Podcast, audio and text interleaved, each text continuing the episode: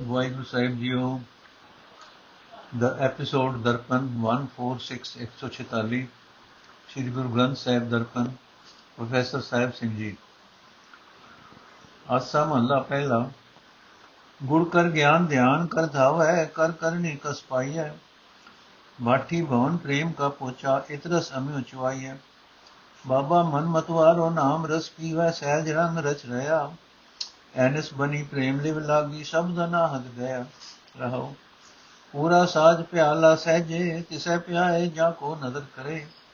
ਅੰਮ੍ਰਿਤ ਕਾ ਵਪਾਰੀ ਹੋਵੇ, ਕਿਆ ਮਦ ਛੁਛੇ ਭਾਵ ਦਰੇ। ਗੁਰ ਕੀ ਸਾਖੀ ਅੰਮ੍ਰਿਤ ਬਾਣੀ, ਪੀਵਤ ਹੀ ਪਰਵਾਣ ਬਿਆ। ਦਰ ਦਰਸ਼ਨ ਕਾ ਪ੍ਰੀਤਮ ਹੋਵੇ, ਮੁਕਤ ਬੈਕੁੰਠੇ ਕਰੇ ਕਿਆ। ਸਿਫਤੀ ਰਤਾ ਸਦ ਬੈਰਾਗੀ, ਜੁਏ ਜਨਮ ਨਾ ਹਾਰੇ। ਕਹੋ ਨਾਨਕ ਸੁਣ ਭਰਤਰ ਜੋਗੀ ਖੀਵਾ ਅੰਮ੍ਰਿਤ ਧਾਰੇ। ਅਰਥੇ ਜੋਗੀ, ਤੁਸੀਂ ਸੁਰਤ ਨੂੰ ਟਿਕਾਣ ਲਈ ਸ਼ਰਾਬ ਪੀਂਦੇ ਹੋ। ਇਹ ਨਸ਼ਾ ਉਤਰ ਜਾਂਦਾ ਹੈ ਤੇ ਸੁਰਤ ਮੁੜ ਉਖੜ ਜਾਂਦੀ ਹੈ। ਅਸਲ ਮਸਤਾਨਾ ਉਹ ਮਨ ਹੈ ਜੋ ਪ੍ਰਮਾਤਮਾ ਦੇ ਸਿਮਰਨ ਦਾ ਰਸ ਪੀਂਦਾ ਹੈ। ਸਿਮਰਨ ਦਾ ਆਨੰਦ ਮਾਣਦਾ ਹੈ। ਜੋ ਸਿਮਰਨ ਦੀ ਬਰਕਤ ਨਾਲ ਅਡੋਲਤਾ ਦੇ ਹੁਲਾਰਿਆਂ ਵਿੱਚ ਟਿਕਿਆ ਰਹਿੰਦਾ ਹੈ, ਜਿਸ ਨੂੰ ਪ੍ਰਭੂ ਚਰਨਾਂ ਦੇ ਪ੍ਰੇਮ ਦੀ ਇਤਨੀ ਲਿਵ ਰਹਿੰਦੀ ਹੈ ਕਿ ਦਿਨ ਰਾਤ ਬਣੀ ਰਹਿੰਦੀ ਹੈ, ਜੋ ਆਪਣੇ ਗੁਰੂ ਦੇ ਸ਼ਬਦ ਨੂੰ ਸਦਾ ਇੱਕ ਰਸ ਆਪਣੇ ਅੰਦਰ ਟਿਕਾਈ ਰੱਖਦਾ ਹੈ ਰਹਾ ਇਹ ਜੋਗੀ, ਪਰਮਾਤਮਾ ਨਾਲ ਡੂੰਗੀ ਸਾਂਝ ਨੂੰ ਗੂੜ ਬਣਾ, ਗੁੜ ਬਣਾ। ਪ੍ਰਭੂ ਚਰਨਾਂ ਵਿੱਚ ਜੁੜੀ ਸੁਰਤ ਨੂੰ ਮਹੂਏ ਦੇ ਫੁੱਲ ਬਣਾ। ਉੱਚੇ ਆਚਰਣ ਨੂੰ ਕਿਕਰਾਂ ਦੇ ਸੱਕ ਬਣਾ ਕੇ ਇਹਨਾਂ ਵਿੱਚ ਰਲਾ ਦੇ। ਸਰੀਰਕ ਮੋਹ ਨੂੰ ਸਾੜ, ਇਹ ਸ਼ਰਾਬ ਕੱਢਣ ਦੀ ਬੱਟੀ ਤਿਆਰ ਕਰ। ਪ੍ਰਭੂ ਚਰਨਾਂ ਵਿੱਚ ਪਿਆਰ ਜੋੜ, ਇਹ ਹੈ ਉਹ ਠੰਡਾ ਪੋਚਾ ਜੋ ਅਰਕ ਵਾਲੀ ਨਾਲੀ ਉੱਤੇ ਫੇਰਨਾ ਹੈ।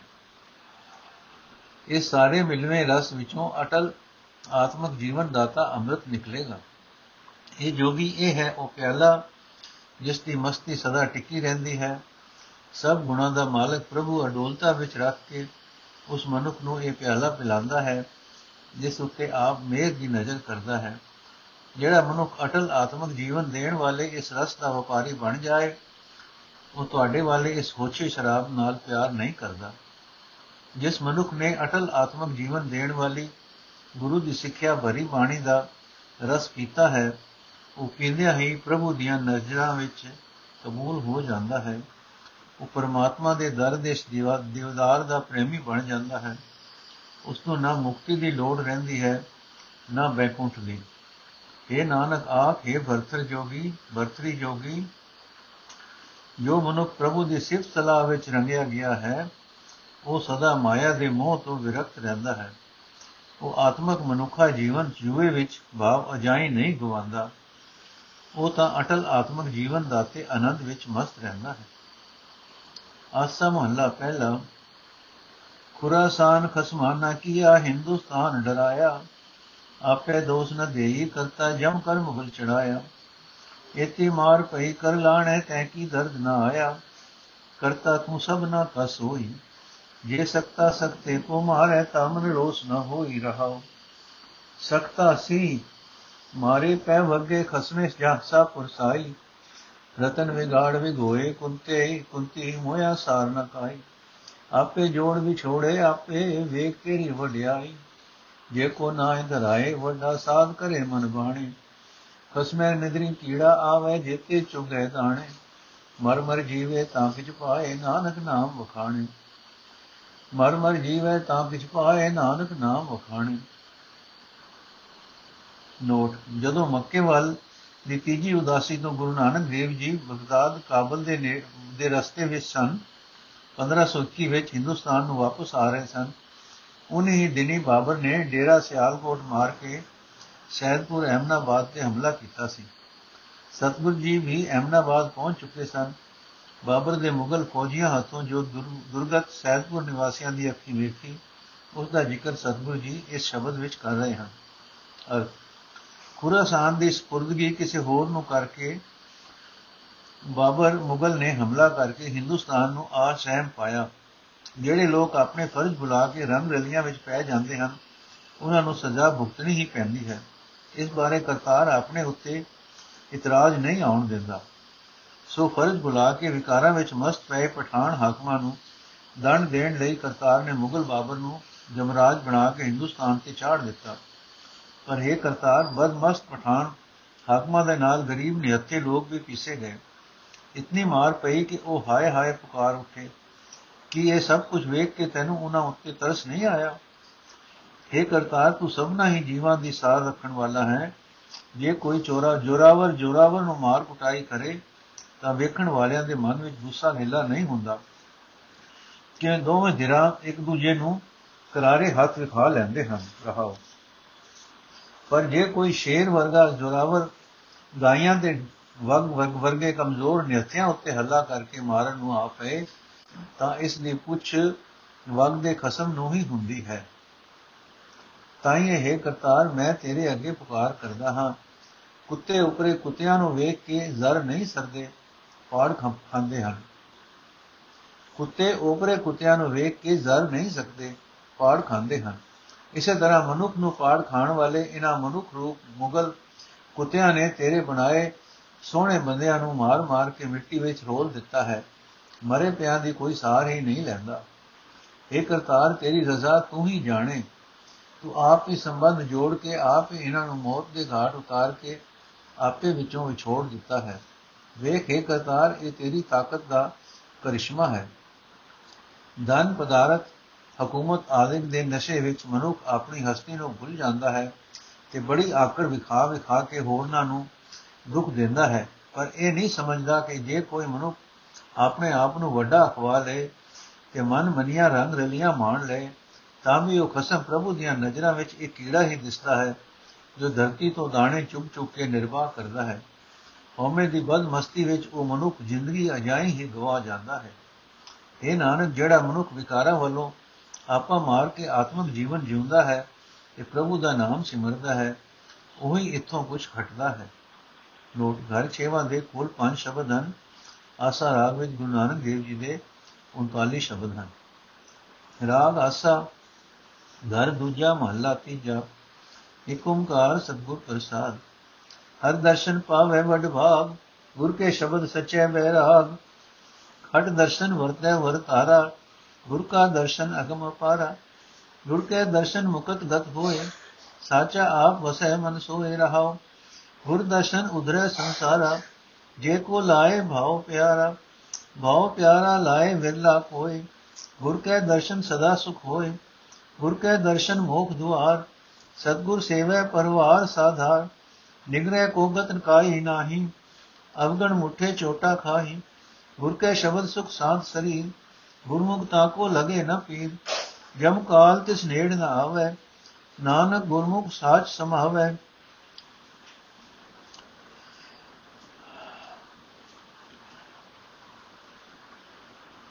ਅਰਥ ਗੁਰੂ ਦੇ ਦਿੱਤੇ ਹੋਏ ਸ਼ਾਸਤਰ ਦੀ ਰਾਹੀਂ ਵਿਕਾਰਾਂ ਤੋਂ ਖਲਾਸੀ ਹੋ ਜਾਂਦੀ ਹੈ। ਉਹ ਸਦਾ ਕਾਇਮ ਰਹਿਣ ਵਾਲਾ ਪਰਮਾਤਾ ਆਪ ਮਨ ਵਿੱਚ ਆ ਵਸਦਾ ਹੈ ਰਹਾਓ ਜਗਤ ਵਿੱਚ ਵਿਦਾਂਤ ਆਦਿਕ 6 ਸ਼ਾਸਤਰਾਂ ਦੀ ਵਿਕਾਰ ਦਾ ਰਿਵਾਜ ਚੱਲ ਰਿਹਾ ਹੈ।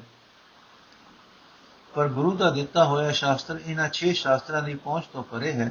ਇਹ 6 ਸ਼ਾਸਤਰ ਗੁਰੂ ਦੇ ਸ਼ਾਸਤਰ ਦਾ ਅੰਤ ਨਹੀਂ ਪਾ ਸਕਦੇ। ਗੁਰੂ ਦੇ ਸ਼ਬਦ ਵਿੱਚ ਜੁੜ ਕੇ ਸਦਾ ਕਾਇਮ ਰਹਿਣ ਵਾਲੇ ਪਰਮਾਤਮਾ ਵਿੱਚ ਲਗਨ ਜੋੜ ਕੇ ਮਨੁੱਖ ਵੱਡੀ ਕਿਸਮਤ ਨਾਲ ਪਰਮਾਤਮਾ ਦਾ ਮਿਲਾਪ ਕਰਾਉਣ ਵਾਲਾ ਗੁਰੂ ਸ਼ਾਸਤਰ ਪ੍ਰਾਪਤ ਕਰਦਾ ਹੈ। ਜੇ ਕੋਈ ਮਨੁੱਖ ਗੁਰੂ ਦੇ ਸ਼ਾਸਤਰ ਵਿੱਚ ਪ੍ਰੇਮ ਪਿਆਰ ਜੋੜੇ ਤਾਂ ਪ੍ਰੇਮ ਜੋੜਨ ਵਾਲਾ ਜਗਤ ਗੁਰੂ ਦੇ ਸ਼ਾਸਤਰ ਦੀ ਬਰਕਤ ਨਾਲ ਵਿਕਾਰਾਂ ਤੋਂ ਬਚ ਜਾਂਦਾ ਹੈ, ਪਰ ਕੋਈ ਵਿਰਲਾ ਮਨੁੱਖ ਹੀ ਗੁਰੂ ਦੇ ਸ਼ਾਸਤਰ ਵਿੱਚ ਪ੍ਰੇਮ ਪਿਆਰ ਪੈਦਾ ਕਰਦਾ ਹੈ। ਇਹ ਭਾਈ, ਗੁਰੂ ਦੇ ਸ਼ਾਸਤਰ ਵਿੱਚ ਚਿਤ ਜੋੜਿਆ ਸਦਾ ਆਤਮਿਕ ਆਨੰਦ ਮਿਲਦਾ ਹੈ। ਗੁਰੂ ਦੇ ਸ਼ਾਸਤਰ ਵਿੱਚ ਸੁਰਤ ਟਿਕਾਇਆ, ਵਿਕਾਰਾਂ ਤੋਂ ਖਲਾਸੀ ਪਾਉਣ ਵਾਲਾ ਰਾਹ ਲੱਭ ਲੱਭ ਪੈਂਦਾ ਹੈ। ਜਿਹੜਾ ਮਨੁੱਖ ਸਤਗੁਰ ਦੀ ਸ਼ਰਨ ਪੈਂਦਾ ਹੈ, ਉਹ ਆਪਣੇ ਪਰਿਵਾਰ ਵਾਸਤੇ ਵੀ ਵਿਕਾਰਾਂ ਤੋਂ ਬਚਣ ਲਈ ਸਹਾਰਾ ਬਣ ਜਾਂਦਾ ਹੈ। ਜਿਹੜਾ ਮਨੁੱਖ ਗੁਰੂ ਦੀ ਸ਼ਰਨ ਨਹੀਂ ਪੈਂਦਾ ਉਸ ਨੂੰ ਕੋਈ ਉੱਚੀ ਆਤਮਿਕ ਅਵਸਥਾ ਪ੍ਰਾਪਤ ਨਹੀਂ ਹੁੰਦੀ। ਇਹ ਭਾਈ, ਜਿਹੜੇ ਮਨੁੱਖ ਪਾਪ ਕਰਮ ਵਿੱਚ ਫਸ ਕੇ ਆਤਮਿਕ ਜੀਵਨ ਵੱਲੋਂ ਲੁੱਟੇ ਜਾ ਰਹੇ ਹਨ, ਉਹ ਜੀਵਨ ਸਫਰ ਵਿੱਚ ਵਿਕਾਰਾਂ ਦੀਆਂ ਸੱਟਾਂ ਖਾਂਦੇ ਹਨ। ਇਹ ਭਾਈ, ਗੁਰੂ ਦੇ ਸ਼ਬਦ ਵਿੱਚ ਜੁੜਿਆ ਮਨੁੱਖ ਦੇ ਸਰੀਰ ਨੂੰ ਸੁਖ ਮਿਲਦਾ ਹੈ, ਸ਼ਾਂਤੀ ਮਿਲਦੀ ਹੈ। ਗੁਰੂ ਦੀ ਸ਼ਰਨ ਪੈਣ ਕਰਕੇ ਉਸ ਨੂੰ ਕੋਈ ਦੁੱਖ ਹੋ ਨਹੀਂ ਸਕਦਾ। ਇਹ ਨਾਨਕ, ਜਿਹੜਾ ਮਨੁੱਖ ਗੁਰੂ ਦੀ ਸ਼ਰਨ ਪੈਂਦਾ ਹੈ, ਆਤਮਕ ਮੌਤ ਉਸ ਦੇ ਨੇੜੇ ਨਹੀਂ ਢੁਕ ਸਕਦੀ। ਉਹ ਮਨੁੱਖ ਸਦਾ ਕਾਇਮ ਰਹਿਣ ਵਾਲੇ ਪਰਮਾਤਮਾ ਵਿੱਚ ਲੀਨ ਹੋਇਆ ਰਹਿੰਦਾ ਹੈ। ਨੋਟ ਅੰਕ ਚੌਥਾ ਦੱਸਦਾ ਹੈ ਕਿ ਸ਼ਬਦ ਦੇ ਚਾਰ ਬੰਕ ਹਨ। ਅੰਕ ਇੱਕ ਦੱਸਦਾ ਹੈ ਕਿ ਗੁਰੂ ਅਮਰਦਾਸ ਜੀ ਦਾ ਇਹ ਪਹਿਲਾ ਸ਼ਬਦ ਹੈ। ਸੋ ਗੁਰੂ ਨਾਨਕ ਸਾਹਿਬ ਜੀ ਦੇ ਸ਼ਬਦ 39 ਗੁਰੂ ਅਮਰਦਾਸ ਜੀ ਦਾ ਸ਼ਬਦ 1 ਜੋੜ 40 ਇਹ ਸ਼ਬਦ ਦੇ ਪਿੱਛੇ ਲਿਖਿਆ 4 1 ਤੇ 40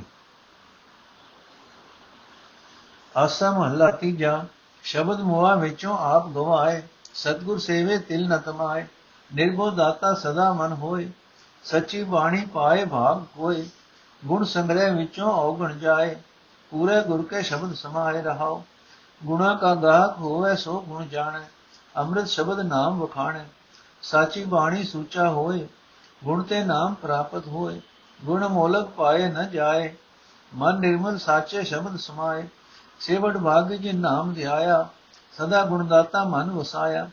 ਜੋ ਗੁਣ ਸੰਗ੍ਰਹਿ ਤਿਨ ਬਲੇ ਹਾਰੇ ਜਾਓ ਦਰ ਸਾਚੇ ਸਾਚੇ ਗੁਣ ਗਾਓ ਆਪੇ ਦੇਵੇ ਸਹਿਜ ਸੁਭਾਏ, ਨਾਨਕ ਕੀਮਤ ਕਹਿਣ ਨਾ ਜਾਏ। ਅਰਥੇ ਭਾਈ, ਆਪਣੇ ਅੰਦਰ ਪਰਮਾਤਮਾ ਦੇ ਗੁਣ ਇਕੱਠੇ ਕਰੋ। ਪਰਮਾਤਮਾ ਦੀ ਸਿਫਤ ਸਲਾਹ ਕਰਦੇ ਰਹੋ। ਸਿਫਤ ਸਲਾਹ ਦੀ ਬਰਕਤ ਨਾਲ ਮਨ ਵਿੱਚੋਂ ਵਿਕਾਰ ਦੂਰ ਹੋ ਜਾਂਦੇ ਹਨ। ਗੁਰੂ ਗੁਰੂ, ਪੂਰੇ ਗੁਰੂ ਦੀ ਸ਼ਬਦ, ਪੂਰੇ ਗੁਰੂ ਦੇ ਸ਼ਬਦ ਦੀ ਰਾਹੀਂ ਸਿਫਤ ਸਲਾਹ ਕਰਕੇ ਤੂੰ ਗੁਣਾ ਦੇ ਮਾਲਕ ਪ੍ਰਭੂ ਵਿੱਚ ਟਿਕਿਆ ਰਹੇਗਾ, ਰਹਾਓ। ਜਿਹੜਾ ਮਨੁ ਗੁਰੂ ਦੇ ਸ਼ਬਦ ਵਿੱਚ ਜੁੜ ਕੇ ਮਾਇਆ ਦੇ ਮੋਹ ਵੱਲੋਂ ਨਿਰੇਪ ਹੋ ਜਾਂਦਾ ਹੈ, ਉਹ ਆਪਣੇ ਅੰਦਰੋਂ ਆਪਾ ਭਾਵ ਦੂਰ ਕਰ ਲੈਂਦਾ ਹੈ। ਜਿਹੜਾ ਮਨੁੱਖ ਸਤਿਗੁਰ ਦੀ ਸ਼ਰਨ ਪੈਂਦਾ ਹੈ ਉਸ ਨੂੰ ਮਾਇਆ ਦਾ ਰਤਾ ਭਰ ਵੀ ਲਾਲਚ ਨਹੀਂ ਰਹਿੰਦਾ। ਉਸ ਮਨੁੱਖ ਦੇ ਮਨ ਵਿੱਚ ਉਹ ਦਾਤਾਰ ਸਦਾ ਵਸਿਆ ਰਹਿੰਦਾ ਹੈ ਜਿਸ ਨੂੰ ਕਿਸੇ ਤੋਂ ਕੋਈ ਡਰ ਨਹੀਂ, ਪਰ ਕੋਈ ਵਿਰਲਾ ਮਨੁੱਖ ਹੀ ਚੰਗੀ ਕਿਸਮਤ ਨਾਲ ਸਦਾ ਤੇ ਰਹਿਣ ਵਾਲੇ ਪ੍ਰਭੂ ਦੀ ਸਿਫਤ ਸਲਾਹ ਦੀ ਬਾਣੀ ਦੀ ਰਾਹੀਂ ਉਸ ਨੂੰ ਮਿਲ ਸਕਦਾ ਹੈ। ਜਿਹੜਾ ਮਨੁੱਖ ਪਰਮਾਤਮਾ ਦੀ ਸਿਫਤ ਸਲਾਹ ਦਾ ਸੌਦਾ ਵੀ ਹਾਜਦਾ ਹੈ, ਉਹ ਉਸ ਸਿਫਤ ਸਲਾਹ ਦੀ ਕਦਰ ਸਮਝਦਾ ਹੈ। ਉਹ ਮਨੁੱਖ ਆਤਮਿਕ ਜੀਵਨ ਦੇਣ ਵਾਲੇ ਗੁਰ ਸ਼ਬਦ ਦੀ ਰਾਹੀਂ ਪਰਮਾਤਮਾ ਦਾ ਨਾਮ ਸਿਮਰਦਾ ਰਹਿੰਦਾ ਹੈ। ਸਦਾ ਸਥਿਰ ਰਹਿਣ ਵਾਲੇ ਪਰਮਾਤਮਾ ਦੀ ਸਿਫਤ ਸਲਾਹ ਦੀ ਬਾਣੀ ਦੀ ਬਰਕਤ ਨਾਲ ਉਹ ਮਨੁੱਖ ਪਵਿੱਤਰ ਜੀਵਨ ਵਾਲਾ ਹੋ ਜਾਂਦਾ ਹੈ। ਸਿਫਤ ਸਲਾਹ ਦੀ ਬਰਕਤ ਨਾਲ ਉਸ ਨੂੰ ਪਰਮਾਤਮਾ ਦੇ ਨਾਮ ਦਾ ਸੌਦਾ ਮਿਲ ਜਾਂਦਾ ਹੈ। ਪਰਮਾਤਮਾ ਦੇ ਗੁਣਾਂ ਦਾ ਮੁੱਲ ਨਹੀਂ ਪੈ ਸਕਦਾ। ਕਿਸੇ ਵੀ ਕੀਮਤ ਤੋਂ ਮਿਲ ਨਹੀਂ ਸਕਦੇ। ਹਾਂ, ਸਦਾ ਸਿਰ ਰਹਿਣ ਵਾਲੇ ਪ੍ਰਭੂ ਦੀ ਸਿਫਤ ਸਲਾਹ ਦੇ ਸ਼ਬਦ ਦੀ ਰਾਹੀਂ ਇਹ ਗੁਣ ਪਵਿੱਤਰ ਹੋਏ ਮਨ ਵਿੱਚ ਆ ਵਸਦੇ ਹਨ। ਇਹ ਭਾਈ, ਜਿਨ੍ਹਾਂ ਬੰਦਿਆਂ ਨੇ ਪਰਮਾਤਮਾ ਦਾ ਨਾਮ ਸਿਮਰਿਆ ਹੈ, ਆਪਣੇ ਗੁਣਾਂ ਦੀ ਦਾਤ ਦੇਣ ਵਾਲਾ ਪ੍ਰਭੂ ਆਪਣੇ ਮਨ ਵਿੱਚ ਵਸਾਇਆ ਹੈ। ਉਹ ਵੱਡੇ ਭਾਗਾਂ ਵਾਲੇ ਹਨ। ਇਹ ਭਾਈ ਜਿਹੜਾ ਜਿਹੜਾ ਮਨੁੱਖ ਪਰਮਾਤਮਾ ਦੇ ਗੁਣ ਆਪਣੇ ਅੰਦਰ ਇਕੱਠੇ ਕਰਦਾ ਹੈ, ਮੈਂ ਉਹਨਾਂ ਤੋਂ ਕੁਰਬਾਨ ਜਾਂਦਾ ਹਾਂ। ਉਹਨਾਂ ਦੀ ਸੰਗਤ ਦੀ ਬਰਕਤ ਨਾਲ ਮੈਂ ਸਦਾ ਥੇ ਪ੍ਰਭੂ ਦੇ ਦਰ ਤੋਂ ਦਰ ਤੇ ਟਿਕ ਕੇ ਉਹ ਸਦਾ ਕਾਇਮ ਰਹਿਣ ਵਾਲੇ ਦੇ ਗੁਣ ਗਾਉਂਦਾ ਹਾਂ। ਇਹ ਨਾਨਕ, ਗੁਣਾਂ ਦੀ ਦਾਤ ਜਿਸ ਮਨੁੱਖ ਨੂੰ ਪ੍ਰਭੂ ਆਪ ਹੀ ਦਿੰਦਾ ਹੈ, ਉਹ ਮਨੁੱਖ ਆਤਮਕ ਅਡੋਲਤਾ ਵਿੱਚ ਟਿਕਦਾ ਹੈ, ਪ੍ਰੇਮ ਵਿੱਚ ਜੁੜਿਆ ਰਹਿੰਦਾ ਹੈ ਉਸ ਦੇ ਉੱਚੇ ਜੀਵਨ ਦਾ ਮੁੱਲ ਨਹੀਂ ਦੱਸਿਆ ਜਾ ਸਕਦਾ। ਆਸਾ ਮਹੱਲਾ ਤੀਜਾ। ਸਤਗੁਰ ਵਿੱਚ ਵੱਡੀ ਵਡਿਆਈ, ਚਿਰੀ ਵਿਛੁੰਨੇ ਮੇਲ ਮਿਲਾਈ, ਆਪੇ ਮੇਲੇ ਮੇਲ ਮਿਲਾਏ, ਆਪਣੀ ਕੀਮਤ ਆਪੇ ਪਾਏ, ਹਰ ਕੀ ਕੀਮਤ ਕਿਨ ਵਿਦ ਹੋਏ, ਹਰ ਅਪਰੰਪਰ ਅਦਮ ਅਗੋਚਰ, ਗੁਰ ਕੇ ਸ਼ਬਦ ਮਿਲੇ ਜਨ ਕੋਈ ਰਹਾਓ ਗੁਰਮੁਖ ਕੀਮਤ ਜਾਣੈ ਕੋਈ ਵਿਰਲੇ ਕਰਮ ਪ੍ਰਾਪਤ ਹੋਏ, ਉੱਚੀ ਬਾਣੀ ਉੱਚਾ ਹੋਏ, ਗੁਰਮੁਖ ਸ਼ਬਦ ਬਖਾਣੈ ਕੋਈ ਵਿਣ ਨਾਵੇਂ ਦੁਖ ਦਰਦ ਸ਼ਰੀਰ, ਸਤਗੁਰ ਬੇਟੇ ਤਾਂ ਉਤਰੇ ਪੀਰ, ਬਿਨ ਗੁਰ ਬੇਟੇ ਦੁਖ ਕਮਾਏ, ਮਨਮੁਖ ਬੋਤੀ ਮਿਲੇ ਸਜਾਏ, ਹਰ ਕਾ ਨਾਮ ਮੀਠਾ ਅਤਰਸ ਹੋਏ, ਪੀਵਤ ਰਹੇ ਪਿਆਏ ਸੋਏ, ਗੁਰ ਕਿਰਪਾ ਤੇ ਹਰ ਰਸ ਪਾਏ, ਨਾਨਕ ਨਾਮ ਰਤੇ ਗਤ ਪਾਏ। ਅਰਥ ਇਹ ਭਾਈ, ਕਿਸ ਤਰੀਕੇ ਨਾਲ ਮਨੁੱਖ ਦੇ ਮਨ ਵਿੱਚ ਪਰਮਾਤਮਾ ਦੇ ਨਾਮ ਦੀ ਕਦਰ ਪੈਦਾ ਹੋਵੇ, ਪਰਮਾਤਮਾ ਪਰੇ ਤੋਂ ਪਰੇ ਹੈ ਪਰਮਾਤਮਾ ਅਪਹੁੰਚ ਹੈ। ਪਰਮਾਤਮਾ ਤੱਕ ਗਿਆਨ ਇੰਦਰੀਆਂ ਦੀ ਰਾਹੀਂ ਪਹੁੰਚ ਨਹੀਂ ਹੋ ਸਕਦੀ। ਬਸ ਗੁਰੂ ਦੇ ਸ਼ਬਦ ਦੀ ਰਾਹੀਂ ਹੀ ਕੋਈ ਵਿਰਲਾ ਮਨੁੱਖ ਪ੍ਰਭੂ ਨੂੰ ਮਿਲਦਾ ਹੈ ਤੇ ਉਸ ਦੇ ਅੰਦਰ ਪ੍ਰਭੂ ਦੇ ਨਾਮ ਦੀ ਕਦਰ ਪੈਦਾ ਹੁੰਦੀ ਹੈ। ਰਹਾਓ। ਇਹ ਭਾਈ, ਸਤਗੁਰ ਵਿੱਚ ਇਹ ਵੱਡਾ ਭਾਰਾ ਗੁਣ ਹੈ ਕਿ ਉਹ ਅਨੇਕਾਂ ਜਨਮਾਂ ਤੇ ਵਿਛੜੇ ਹੋਏ ਜੀਵਾਂ ਨੂੰ ਪਰਮਾਤਮਾ ਦੇ ਚਰਨਾਂ ਵਿੱਚ ਜੋੜ ਦਿੰਦਾ ਹੈ। ਪ੍ਰਭੂ ਆਪ ਹੀ ਗੁਰੂ ਮਿਲਾਉਂਦਾ ਹੈ, ਗੁਰੂ ਮਿਲਾ ਕੇ ਆਪਣੇ ਚਰਨਾਂ ਵਿੱਚ ਜੋੜਦਾ ਹੈ ਤੇ ਇਸ ਤਰ੍ਹਾਂ ਜੀਵਾਂ ਦੇ ਹਿਰਦੇ ਵਿੱਚ ਆਪਣੇ ਨਾਮ ਦੀ ਕਦਰ ਆਪ ਹੀ ਪੈਦਾ ਕਰਦਾ ਹੈ। ਕੋਈ ਵਿਰਲਾ ਮਨੁ ਗੁਰੂ ਦੀ ਸ਼ਰਨ ਪੈ ਕੇ ਪਰਮਾਤਮਾ ਦੇ ਨਾਮ ਦੀ ਕਦਰ ਸਮਝਦਾ ਹੈ।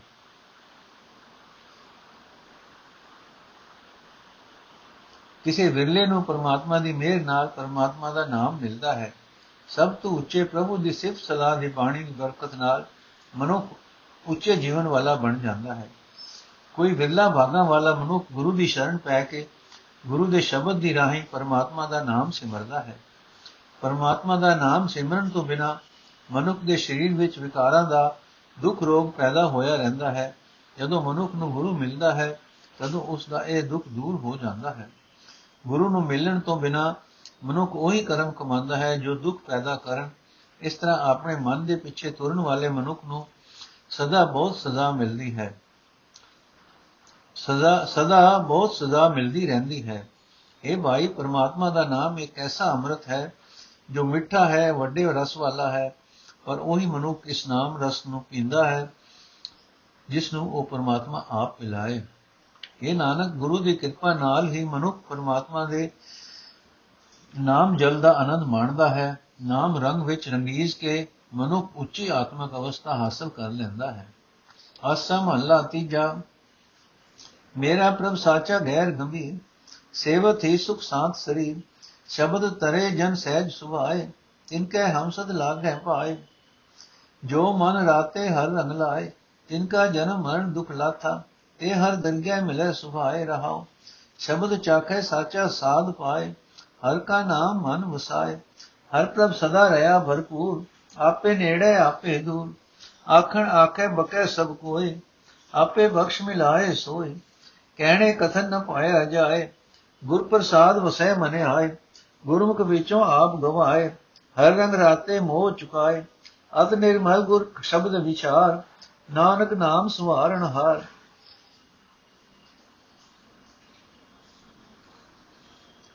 ਅਰਥ ਹੈ ਭਾਈ, ਜਿਹੜੇ ਮਨੁੱਖ ਪਰਮਾਤਮਾ ਦਾ ਪ੍ਰੇਮ ਰੰਗ ਵਰਤ ਵਰਤ ਕੇ ਆਪਣੇ ਮਨ ਵਿੱਚ ਪ੍ਰੇਮ ਰੰਗ ਨਾਲ ਰੰਗੇ ਜਾਂਦੇ ਹਨ। ਉਹਨਾਂ ਮਨੁੱਖਾਂ ਦਾ ਜਨਮ ਮਰਨ ਦੇ ਗੇੜ ਦਾ ਦੁੱਖ ਦੂਰ ਹੋ ਜਾਂਦਾ ਹੈ। ਪ੍ਰੇਮ ਦੀ ਬਰਕਤ ਨਾਲ ਉਹ ਮਨੁੱਖ ਪਰਮਾਤਮਾ ਦੀ ਹਜ਼ੂਰੀ ਵਿੱਚ ਟਿਕੇ ਰਹਿੰਦੇ ਹਨ। ਰਹਾਓ। ਇਹ ਪਿਆਰਾ ਪ੍ਰਭੂ ਸਦਾ ਕਾਇਮ ਰਹਿਣ ਵਾਲਾ ਹੈ ਡੂੰਗਾ ਹੈ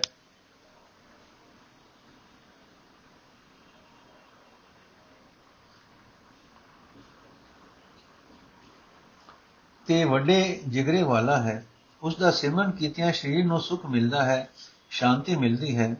ਜਿਹੜੇ ਮਨੁ ਗੁਰੂ ਦੀ ਰਾਹੀਂ ਸਿਮਰਨ ਕਰਦੇ ਹਨ, ਉਹ ਸੰਸਾਰ ਸਮੁੰਦਰ ਤੋਂ ਪਾਰ ਲੰਘ ਜਾਂਦੇ ਹਨ। ਉਹ ਆਤਮਕ ਅਡੋਲਤਾ ਵਿੱਚ ਟਿੱਕੇ ਰਹਿੰਦੇ ਹਨ। ਉਹ ਪ੍ਰਭੂ ਪ੍ਰੇਮ ਵਿੱਚ ਜੁੜੇ ਰਹਿੰਦੇ ਹਨ। ਅਸੀਂ ਉਹ ਸਦਾ ਉਹਨਾਂ ਦੀ ਚਰਨੀ ਲੱਗਦੇ ਲੱਗਦੇ ਹਾਂ। हे ਭਾਈ ਜਿਹੜਾ ਮਨੁੱਖ ਗੁਰੂ ਦੇ ਸ਼ਬਦ ਦਾ ਰਸ ਚੱਕਦਾ ਹੈ, ਉਹ ਸਦਾ ਕਾਇਮ ਰਹਿਣ ਵਾਲਾ ਆਤਮਕ ਆਨੰਦ ਮਾਣਦਾ ਹੈ, ਕਿਉਂਕਿ ਉਹ ਪਰਮਾਤਮਾ ਦੇ ਨਾਮ ਨੂੰ ਸਦਾ ਆਪਣੇ ਮਨ ਵਿੱਚ ਵਸਾਈ ਰੱਖਦਾ ਹੈ। ਉਸ ਨੂੰ ਫਿਰ ਪ੍ਰਤੱਖ ਇਉਂ ਦਿਸਦਾ ਹੈ ਕਿ ਪਰਮਾਤਮਾ ਸਦਾ ਹਰ ਥਾਂ ਵਿਆਪ ਰਿਹਾ ਹੈ। ਉਹ ਆਪ ਹੀ ਹਰੇਕ ਜੀਵ ਦੇ ਅੰਸੰਗ ਹੈ ਤੇ ਆਪ ਹੀ ਦੂਰ ਅਪਹੁੰਚ ਵੀ ਹੈ। ਇਹ ਭਾਈ ਰਿਵਾਜ਼ੀ ਤੌਰ ਤੇ ਹਰ ਇੱਕ ਮਨੁੱਖ ਆਖਦਾ ਹੈ, ਸੁਣਾਉਂਦਾ ਹੈ ਕਿ ਪਰਮਾਤਮਾ ਹਰ ਇੱਕ ਦੇ ਨੇੜੇ ਵਸਦਾ ਹੈ। ਪਰ ਜਿਸ ਕਿਸੇ ਨੂੰ ਉਹ ਆਪਣੇ ਚਰਨਾਂ ਵਿੱਚ ਮਿਲਾਉਂਦਾ ਹੈ, ਉਹ ਆਪ ਹੀ ਮਿਹਰ ਕਰਕੇ ਮਿਲਾਉਂਦਾ ਹੈ। ਜ਼ਬਾਨੀ ਆਖਣ ਨਾਲ, ਗੱਲਾਂ ਕਰਨ ਨਾਲ ਪਰਮਾਤਮਾ ਮਿਲਦਾ ਨਹੀਂ। ਗੁਰੂ ਦੀ ਕਿਰਪਾ ਨਾਲ ਮਨ ਵਿੱਚ ਆ ਵਸਦਾ ਹੈ। ਗੁਰੂ ਦੇ ਸਨਮੁਖ ਰਹਿਣ ਵਾਲਾ ਮਨੁੱਖ ਆਪਣੇ ਅੰਦਰੋਂ ਆਪਾ ਭਾਵ ਦੂਰ ਕਰ ਲੈਂਦਾ ਹੈ ਤੇ ਪਰਮਾਤਮਾ ਦੇ ਪ੍ਰੇਮ ਰੰਗ ਵਿੱਚ ਰੰਗੀਜ ਕੇ ਆਪਣੇ ਅੰਦਰੋਂ ਮਾਇਆ ਦਾ ਮੋਹ ਮੁਕਾਂਦਾ ਹੈ। ਇਹ ਨਾਨਕ, ਗੁਰੂ ਦੇ ਸ਼ਬਦ ਦੀ ਵਿਚਾਰ ਮਨੁੱਖ ਨੂੰ ਬਹੁਤ ਪਵਿੱਤਰ ਜੀਵਨ ਵਾਲਾ ਬਣਾ ਦਿੰਦੀ ਹੈ। ਪ੍ਰਭੂ ਨਾਮ ਵਿੱਚ ਜੁੜ ਕੇ ਮਨੁੱਖ ਹੋਰਨਾਂ ਦਾ ਜੀਵਨ ਸਵਾਰਨ ਜੋਗਾ ਵੀ ਹੋ ਜਾਂਦਾ ਹੈ।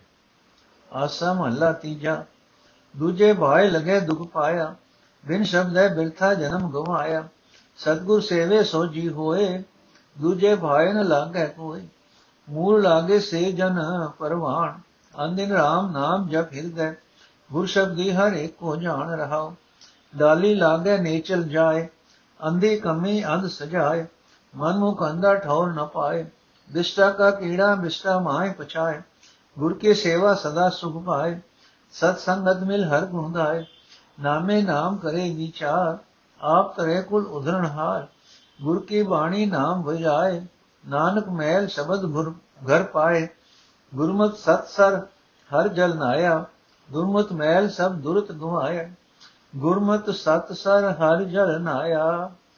ਦੁਰਮਤ ਮੈਲ ਸਭ ਜੁਰਤ ਗਵਾਇਆ। ਅਰਥੇ ਭਾਈ ਜਿਹੜੇ ਮਨੁੱਖ ਜਗਤ ਦੇ ਰਚਨਹਾਰ ਪਰਮਾਤਮਾ ਦੀ ਯਾਦ ਵਿੱਚ ਜੁੜਦੇ ਹਨ, ਉਹ ਮਨੁੱਖ ਪਰਮਾਤਮਾ ਦੀਆਂ ਨਜ਼ਰਾਂ ਵਿੱਚ ਕਬੂਲ ਹੋ ਜਾਂਦੇ ਹਨ।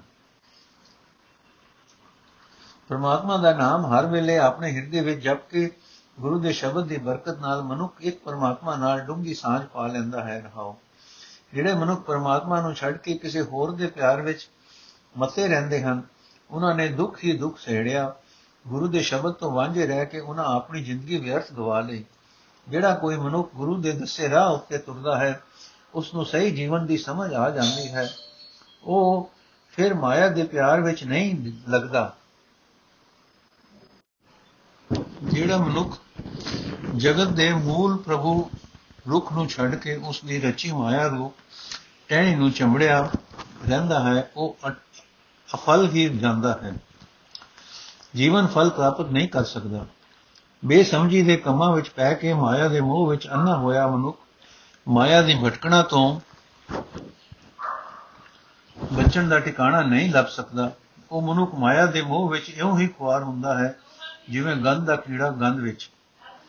ਜਿਹੜਾ ਮਨੁੱਖ ਗੁਰੂ ਦੀ ਦਸੀ ਸੇਵਾ ਕਰਦਾ ਹੈ, ਉਹ ਸਦਾ ਆਤਮਕ ਆਨੰਦ ਮਾਣਦਾ ਹੈ, ਕਿਉਂਕਿ ਸਾਧ ਸੰਗਤ ਵਿੱਚ ਮਿਲ ਕੇ ਉਹ ਪਰਮਾਤਮਾ ਦੇ ਗੁਣ ਗਾਉਂਦਾ ਰਹਿੰਦਾ ਹੈ, ਸਿਫਤ ਸਲਾਹ ਕਰਦਾ ਰਹਿੰਦਾ ਹੈ, ਉਹ ਸਦਾ ਪਰਮਾਤਮਾ ਦੇ ਨਾਮ ਵਿੱਚ ਜੁੜ ਕੇ ਪਰਮਾਤਮਾ ਦੇ ਗੁਣਾਂ ਦੀ ਵਿਚਾਰ ਕਰਦਾ ਹੈ। ਇਸ ਤਰ੍ਹਾਂ ਉਹ ਆਪ ਸੰਸਾਰ ਸਮੁੰਦਰ ਤੋਂ ਪਾਰ ਲੰਘ ਜਾਂਦਾ ਹੈ ਤੇ ਆਪਣੀਆਂ ਕੁਲਾਂ ਨੂੰ ਪਾਰ ਲੰਘਾਣ ਜੁਗਾ ਹੋ ਜਾਂਦਾ ਹੈ। ਪਰਮਾਤਮਾ ਦੇ ਨਾਮ ਵਿੱਚ ਜੁੜ ਕੇ ਜਿਹੜਾ ਮਨੁੱਖ ਸਤਿਗੁਰ ਦੀ ਬਾਣੀ ਦਾ ਵਾਜਾ ਵਜਾਉਂਦਾ ਹੈ, ਆਪਣੇ ਅੰਦਰ ਗੁਰੂ ਦੀ ਬਾਣੀ ਦਾ ਪੂਰਨ ਪ੍ਰਭਾਵ ਪਾਈ ਰੱਖਦਾ ਹੈ। ਇਹ ਨਾਨਕ, ਗੁਰੂ ਦੇ ਸ਼ਬਦ ਦੀ ਬਰਕਤ ਨਾਲ ਉਹ ਮਨੁੱਖ ਪਰਮਾਤਮਾ ਦੇ ਚਰਨਾਂ ਵਿੱਚ ਘਰ ਮਹਿਲ ਹਾਸਲ ਕਰ ਲੈਂਦਾ ਹੈ। ਗੁਰੂ ਦੀ ਮਤ, ਲੈ ਕੇ ਜਿਸ ਮਨੁੱਖ ਨੇ ਸਤਸੰਗ ਸਰੋਵਰ ਵਿੱਚ ਪਰਮਾਤਮਾ ਦੇ ਨਾਮ ਜਲ ਨਾਲ ਇਸ਼ਨਾਨ ਕੀਤਾ, ਉਸਨੇ ਭੈੜੀ ਰੋਟੀ ਭੈੜੀ ਖੋਟੀ ਮਤ ਦੀ ਮੈਲ ਧੋ ਲਈ, ਉਸਨੇ ਆਪਣੇ ਅੰਦਰੋਂ ਸਾਰਾ ਪਾਪ ਦੂਰ ਕਰ ਲਿਆ। ਆਸਾ ਮਹੱਲਾ ਤੀਜਾ, ਮਨਮੁਖ ਮਰੈ ਮਰ ਮਰਨ ਵਿਗਾੜੈ, ਦੂਜੇ ਭਾਏ ਆਤਮ ਸੰਘਾਰੈ ਮੇਰਾ ਮੇਰਾ ਕਰ ਕਰ ਵਿਗੂਤਾ, ਆਤਮ ਨ ਚੀਨੇ ਭਰਮੇ ਵਿਸੂਤਾ ਮਰ ਮੋਇਆ ਸਭ ਦੇ ਮਰ ਜਾਏ ਉਸਤਦ ਨਿੰਦਾ ਗੁਰ ਸਮਝਣ ਆਈ। ਇਸ ਯੁਗ ਮੈਂ ਲਾਹਾ ਹਰ ਜਪ ਲੈ ਜਾਏ। ਰਹਾਉ, ਨਾਮ ਵੀ ਹੋਣ ਗਰਭ ਗਲ ਜਾਏ।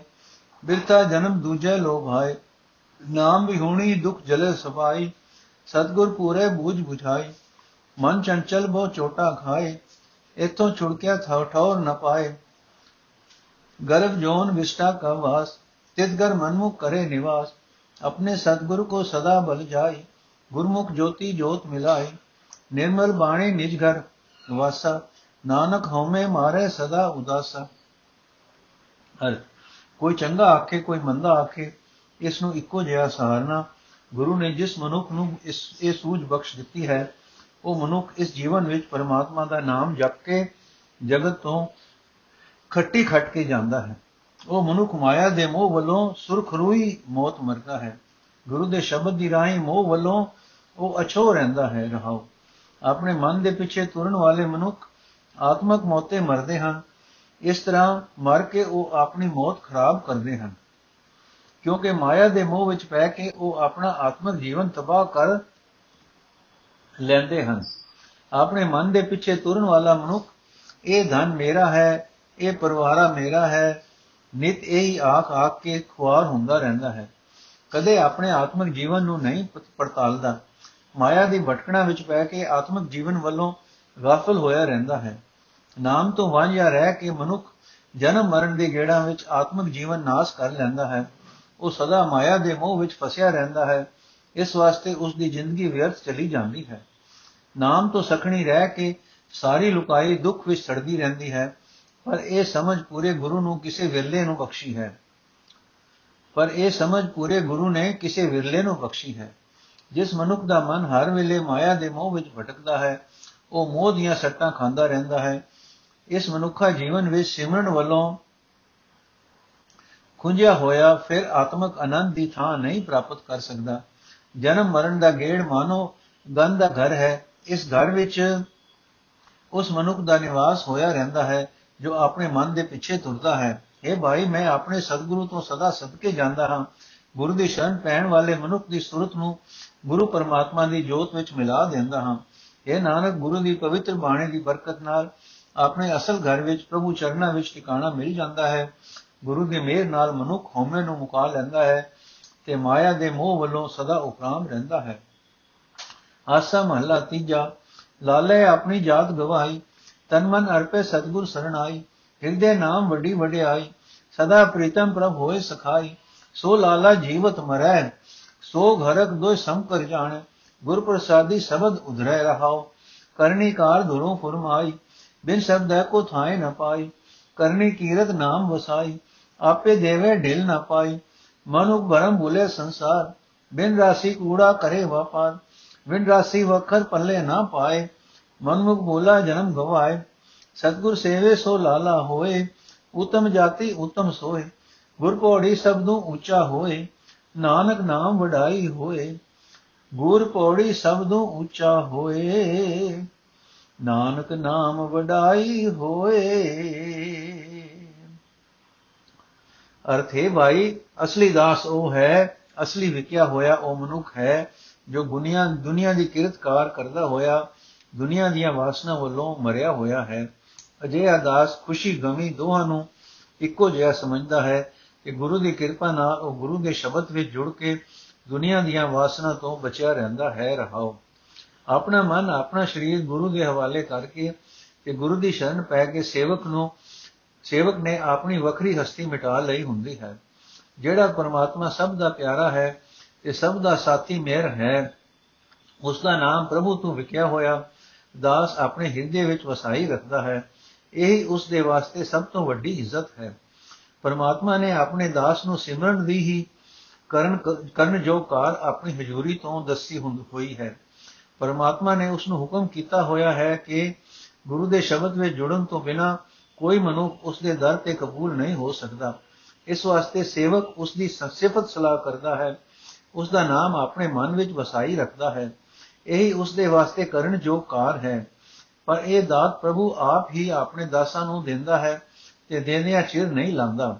ਆਪਣੇ ਮਨ ਦੇ ਪਿੱਛੇ ਤੁਰਨ ਵਾਲਾ ਜਗਤ ਮਾਇਆ ਦੀ ਭਟਕਣਾ ਵਿੱਚ ਪੈ ਕੇ ਕੁਰਾਹੇ ਪਿਆ ਰਹਿੰਦਾ ਹੈ।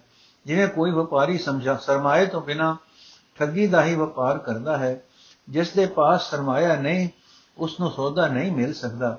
ਇਸੇ ਤਰ੍ਹਾਂ ਆਪਣੇ ਮਨ ਦੇ ਪਿੱਛੇ ਤੁਰਨ ਵਾਲਾ ਮਨੁੱਖ ਸਹੀ ਜੀਵਨ ਰਾਹ ਤੋਂ ਖੁੰਝਾ ਹੋਇਆ ਆਪਣੀ ਜ਼ਿੰਦਗੀ ਬਰਬਾਦ ਕਰਦਾ ਹੈ। ਪ੍ਰਭੂ ਦੇ ਦਰ ਤੇ ਵਿਕਿਆ ਹੋਇਆ ਅਸਲੀ ਦਾਸ ਉਹੀ ਹੈ ਜੋ ਸਤਗੁਰ ਦੀ ਸ਼ਰਨ ਪੈਂਦਾ ਹੈ। ਉੱਚੀ ਉੱਚੀ ਹਸਤੀ ਵਾਲਾ ਬਣ ਜਾਂਦਾ ਹੈ। ਉਹੀ ਉੱਚੀ ਹਸਤੀ ਵਾਲਾ ਬਣ ਜਾਂਦਾ ਹੈ। ਉਹੀ ਉੱਚੇ ਜੀਵਨ ਵਾਲਾ ਹੋ ਜਾਂਦਾ ਹੈ। ਗੁਰੂ ਦੀ ਦਿੱਤੀ ਹੋਈ ਨਾਮ ਸਿਮਰਨ ਦੀ ਪੌੜੀ ਦਾ ਆਸਰਾ ਲੈ ਕੇ ਉਹ ਸਭਨਾ ਨਾਲੋਂ ਉੱਚਾ ਹੋ ਜਾਂਦਾ ਹੈ। ਇਹ ਨਾਨਕ, ਪਰਮਾਤਮਾ ਦਾ ਨਾਮ ਸਿਮਰਨ ਵਿੱਚ ਹੀ ਇੱਜ਼ਤ ਹੈ। ਇਹ ਨਾਨਕ, ਪਰਮਾਤਮਾ ਦਾ ਨਾਮ ਸਿਮਰਨ ਵਿੱਚ ਹੀ ਇੱਜ਼ਤ ਹੈ। ਵਾਹਿਗੁਰੂ ਜੀ ਕਾ ਖਾਲਸਾ, ਵਾਹਿਗੁਰੂ ਜੀ ਕੀ ਫਤਿਹ। ਇੱਥੇ ਐਪੀਸੋਡ ਸਮਾਪਤ ਜੀ। ਅਗਲੀ ਬਾਣੀ ਅਸੀਂ ਕੱਲ ਪੜਾਂਗੇ ਵਾਹਿਗੁਰੂ ਜੀ ਕਾ ਖਾਲਸਾ, ਵਾਹਿਗੁਰੂ ਜੀ ਕੀ ਫਤਿਹ।